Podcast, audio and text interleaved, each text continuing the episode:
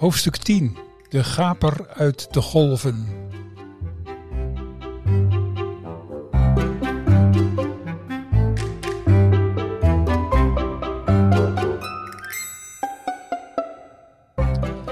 Als Hak van Os een boek schrijft ter gelegenheid van het 100-jarig bestaan van drogisterij A.J. van der Pigge, dan levert hij geen half werk.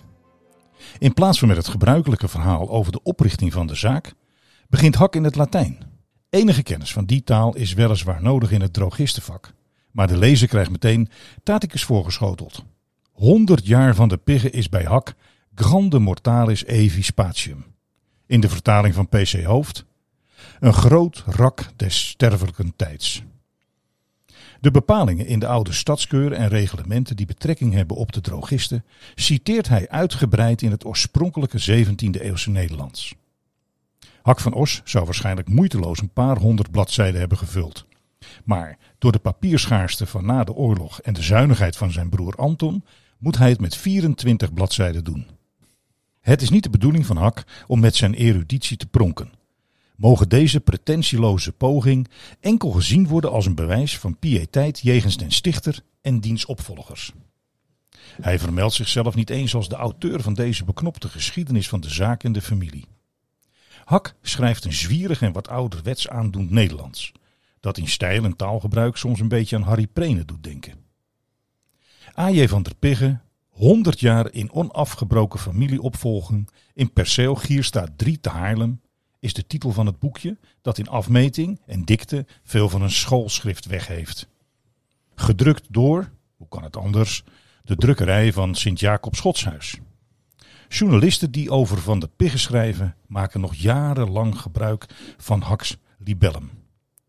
Op donderdag 3 maart 1949 is het 100 jaar geleden dat A.J. van der Pigge zijn affaire in de Gierstraat opende. De Nieuwe Haarlemse Courant komt de volgende dag met een uitgebreid artikel over de viering van dat jubileum. Morgens wordt er in de Paterskerk op de Nieuwe Groenmarkt een mis uit dankbaarheid opgedragen, waarna Anton van Os, zijn familie en het personeel gezamenlijk gaan ontbijten.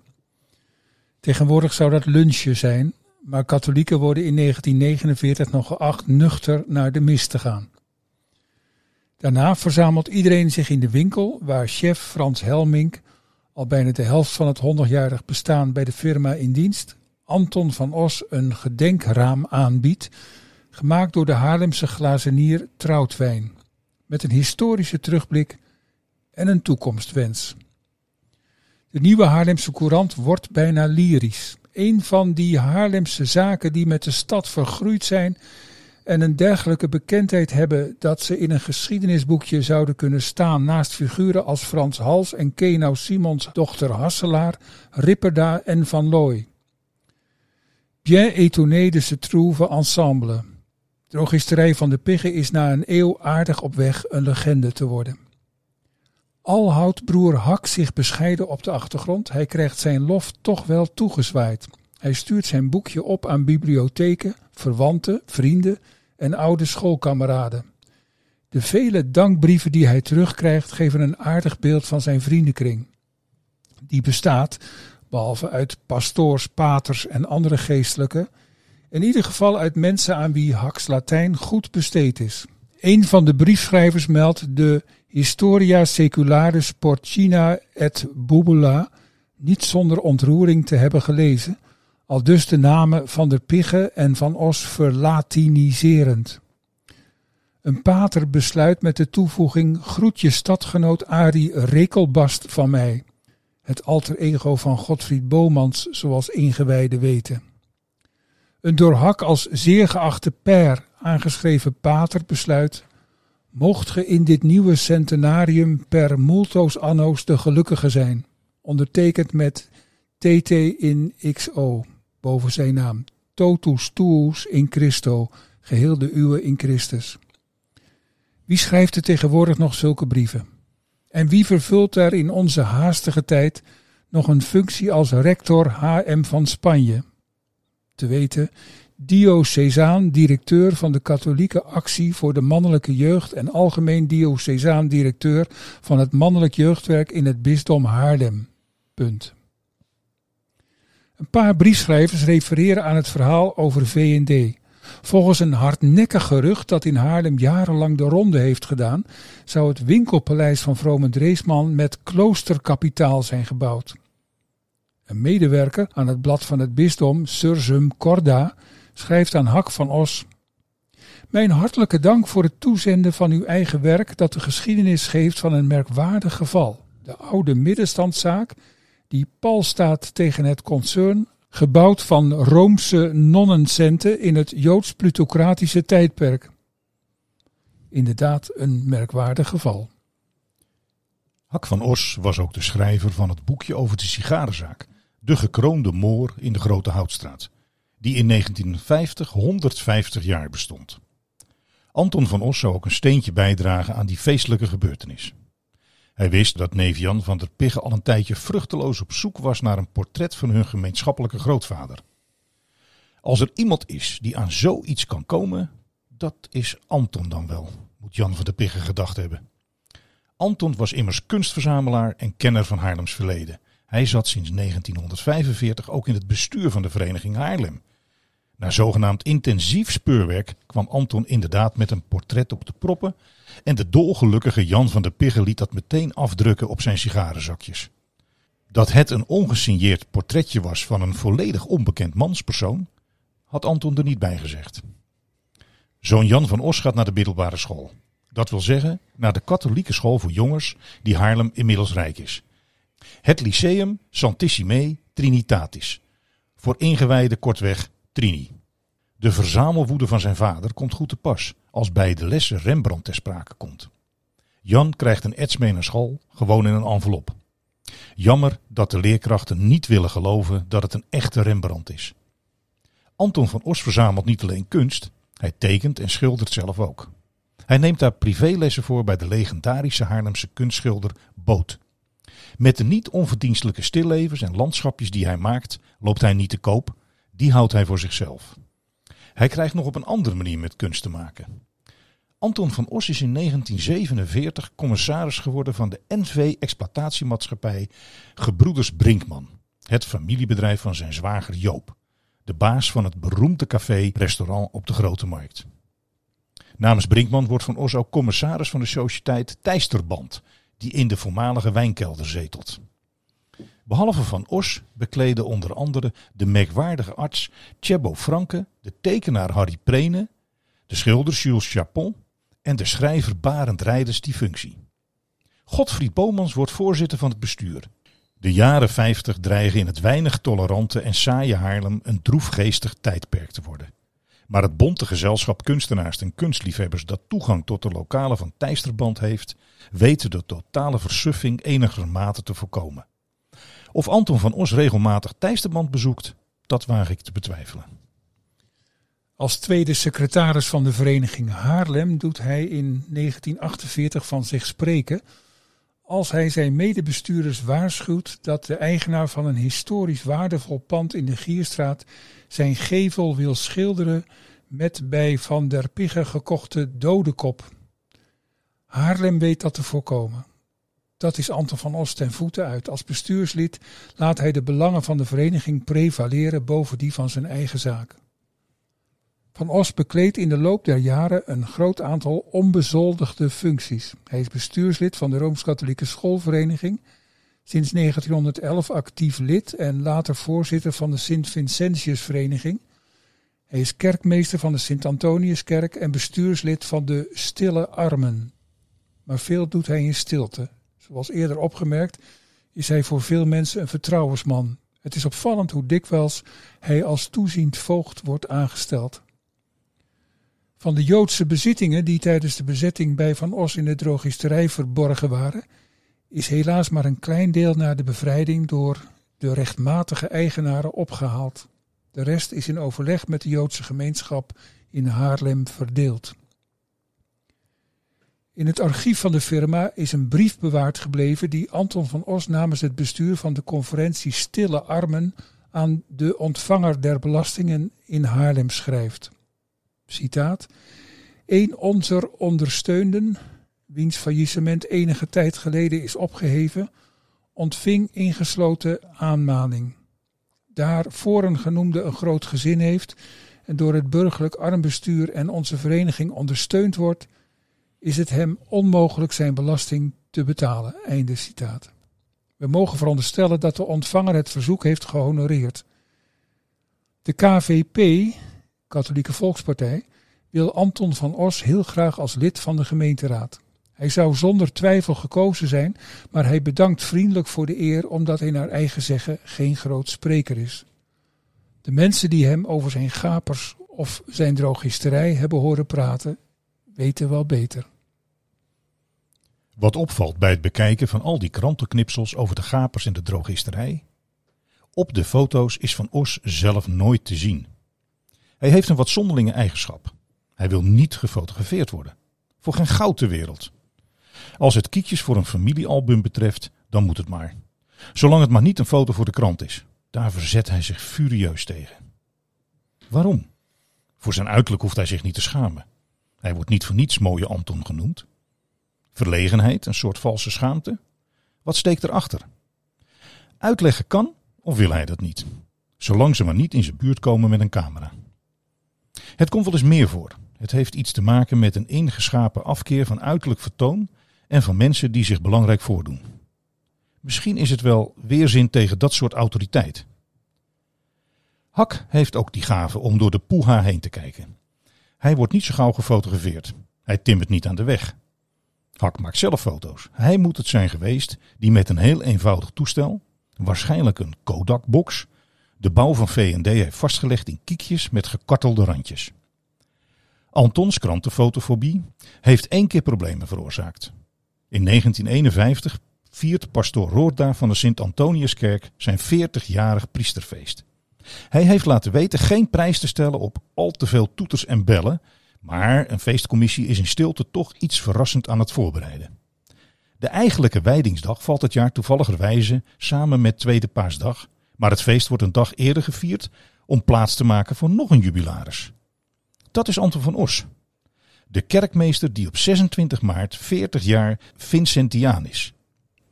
Sursum Corda schrijft over Van Os. Die zich vrijwillig belast met het werken van barmhartigheid. In die wereld bewoog zich 40 jaar lang de heer Van Os. Eerst als gewoon Vincentiaan, later als president, niet luidruchtig, maar in alle stilte. Hij liep niet met zijn gaven te koop, maar stortte geruisloos de liefde van zijn gouden hart uit in de gezinnen waar geen licht was, geen vreugde en geen godsdienstzin. Zijn linkerhand weet niet wat de rechter heeft gedaan. Een waar exempel voor alle apostelen der christelijke Caritas. Zijn feest wordt gevierd in de stijl der Vincentianen. Zonder ophef, zonder drukte, in eigen gebouw. Als drie dagen van tevoren een dergelijk artikel verschijnt, is het duidelijk wat Anton te wachten staat. Maar hij weet niet beter of het wordt een sobere plechtigheid. Hij is afkerig van te veel huldeblijken en loftrompetten. Hij moet zelfs met enige aandrang door zijn vrouw worden meegetroond naar de solemnele hoogmis op tweede paasdag. Daarna volgt het traditionele ontbijt in het Vincentiushuis. Pastoor Roorda neemt het woord en Anton van Os hoort dan pas tot zijn volledige verbijstering dat de paus hem benoemd heeft tot ridder in de orde van de heilige Gregorius de Grote. Lisbeth van Os staat op om haar man met trots en ontroering de versierselen op te spelden. En dan gaat het bijna mis. Van Os krijgt de fotograaf van de nieuwe Haarlemse Courant in de gaten en valt meteen heftig uit. Geen foto onder geen voorwaarden, roept hij woedend. Volgens de familie is opa Ton echt razend geweest op dat moment. We moesten hem bijna vasthouden, anders had hij de fotograaf op zijn gezicht geslagen. Maar Lisbeth grijpt in en zo staat Antonius Johannes Marie van Os toch in de krant, samen met zijn vrouw. En als zijn twee jongste dochters hem een boeketje bloemen aanbieden en er een versje bij opzeggen, is hij met alles en iedereen, met God en de paus en zelfs met de fotograaf verzoend. Frans Helmink, de chef van de winkel, viert op zondag 30 september 1951 zijn tweede jubileum bij Van der Piggen. Het is dan 50 jaar geleden dat hij in dienst trad. De nog jonge Frans, die in 1924 werd vereerd met een ritje in een auto, een pendule en een moderne schemerlamp, is 25 jaar later meneer Helmink, kerkmeester van de kathedrale Basiliek Sint-Bavo, waar s'morgens een mis wordt opgedragen. Tijdens het traditionele ontbijt in Huizen van Os aan de gedempte Oude Gracht krijgt Helmink behalve een hartelijke toespraak van zijn werkgever ongetwijfeld weer van alles. Maar de nieuwe Haarlemse Courant is ook met zijn tijd meegegaan en laat ditmaal een opsomming achterwege. De drogisterij is voor deze gelegenheid veranderd in een antieke taverne. Daar verschijnt even later wethouder Ankenent. Die komt vertellen dat het Hare Majesteit behaagd heeft om, enzovoort, enzovoort. De gouden jubilaris krijgt de zilveren medaille verbonden aan de huisorde van Oranje Nassau. Is dat nou alles? Ben je in 1999 geneigd te denken? Ja, dat is alles. Zo lang geleden is 1951. Helmings jubileum en zijn medaille halen niet eens het jaarboek van de Vereniging Haarlem. Of schoon Anton van Os in het bestuur zit. In 1951 noemt de krant slechts één van de honderden mensen die Helming komen feliciteren, met name. De pastoor van de Sint-Bavo, plebaan Achterhof. Tempora mutantur nos mutantur in illis, zou oom Hak hebben opgemerkt. Nederland krabbelt overeind na de oorlog. Geweld en verwoesting zijn Haarlem over het algemeen bespaard gebleven, in tegenstelling tot steden als Arnhem, Nijmegen of Rotterdam. Op foto's ziet het straatbeeld in 1950 er niet zoveel anders uit dan in 1935. Weinig auto's, hier en daar een bakfiets. De melkboer en de aardappelhandel komen nog met paard en wagen langs en rond Koninginnedag is er kermis. Een kleine kermis vergeleken met de halve jaarmarkt van voor 1914. Die kermis wordt van jaar tot jaar van de ene naar de andere standplaats gejaagd door het snel toenemende verkeer. Door de Gierstraat persen zich steeds meer auto's en ronkende stadsbussen. Als zomers de deur van drogisterij van der Pigge openstaat, mengen zich uitlaatgassen met de vertrouwde kruidengeur. Er breekt een tijd aan waarin luxe niet langer alleen voor de rijken is weggelegd. De jongere generatie stelt andere eisen en neemt geen genoegen meer met het sombere alkoofjesbestaan van opa en oma. De armoedigheid van de oude vijfhoek begint plaats te maken voor welvaart, volgens sommige mensen ten koste van de gezellige saamhorigheid van vroeger. En er is altijd wel een hoek waar de klappen vallen. Met de kleine winkels gaat het niet goed. Ook de zelfstandige drogisterijen verdwijnen langzamerhand. Niet dat de winkel altijd zo slecht draait, maar de kinderen hebben er geen zin meer in. Ze zijn te hoog opgeleid om een leven lang drop- en steunkousen te verkopen. Deze ontwikkelingen zijn nu eenmaal moeilijk voorspelbaar en mensen gedragen zich grilliger dan deskundigen menen te weten. Anton van Os, de man die ooit voor gek werd uitgemaakt omdat hij niet met zijn tijd mee wilde gaan, krijgt steeds meer gelijk. Naarmate het moderne leven flitsender wordt en de mogelijkheden onbeperkter, groeit ook het verzet daartegen. De armoede van vroeger raakt vergeten, de al dan niet vermeende gezelligheid niet. The sky is the limit. Maar de kinderen keren terug naar de aarde, graven enthousiast in oma's oude spulletjes en als voor het eerst in de geschiedenis iedereen dagelijks vlees kan eten, worden ze vegetariër. En waar is de tegenstelling tussen hardvochtig materialisme en kleinschalige spiritualiteit beter te zien dan in Haarlem, waar de wonderlijke winkel nog steeds eigenwijs op zijn plek staat, ingebouwd door de reusachtige Vroom en Dreesman. Het warenhuis zou, als het in een stadsdeel stond dat in dezelfde stijl was gebouwd, waarschijnlijk al lang onder de slopershamer zijn gevallen. Hoe ironisch en vergezocht het mogen klinken, in zekere zin hebben de reus en de kabouter elkaar overeind gehouden. Er is een nieuwe, snel toenemende vraag naar puur natuur. De medische wetenschap heeft een reuzensprong gemaakt sinds de tijd van Antonie van der Pigge en als reactie op al die high-tech orgaantransplantaties en moderne medicijnen grijpen de mensen naar kruidenthee en alternatieve geneeswijzen. Hoewel oude vertrouwde middeltjes als Haarlemmerolie tegenwoordig niet meer als geneesmiddel mogen worden verkocht, net zo min als de modern zweverige ginsengpreparaten, verpakkingen en buissluiters zoals Hendrik Berenburg ooit meegaf aan zijn kruidenmensel met de tekst dat het doet genezen veel inwendige gebreken, zijn voorbehouden aan geneesmiddelen in de zin der wet. Die bepaalt dat van ieder geneesmiddel wetenschappelijk vastgesteld moet zijn dat het inderdaad werkzaam is en houdt geen rekening met geloof in de onfeilbaarheid van grootmoeders. C. De koning Tilly, de enige producent van Haarlemmer olie, heeft zich zonder succes tegen de nieuwe wet verweerd, zelfs tot aan de Hoge Raad. De directie vond dat er dan maar een apart wetje moest worden gemaakt, waarbij de Haarlemmer olie van dergelijke verplichtingen werd vrijgesteld. De koning Tilly wilde niet dat het middel onderzocht werd, omdat dan het oude, zeer geheime recept vrij zou moeten worden gegeven. Niet voor niets voert de firma nog altijd Achterstraat als adres op haar briefpapier. Hoewel die straatnaam al lang in Antoniestraat is veranderd. Toch moest ook het medicamentum Gratia probatum het hoofd buigen. Voortaan mag het in Nederland alleen als huismiddeltje verkocht worden. Dat alles vermag op de klanten van Van der Pigge geen indruk te maken. Buiten alle revolutionaire ontwikkelingen om is de oude drogisterij een ontmoetingsplaats geworden tussen vroeger en nu. Ergens in het schemerige, maar romantisch geurende gebied waar eeuwenoude kennis, volksgeneeskunst en kwakzalverij door elkaar heen lopen en waar jonge bij de tijdse carrièrevrouwen spulletjes kopen uit de tijd van een overgrootmoeder die nog niet eens kiesrecht had. Jan van Os is van alles tegelijkertijd.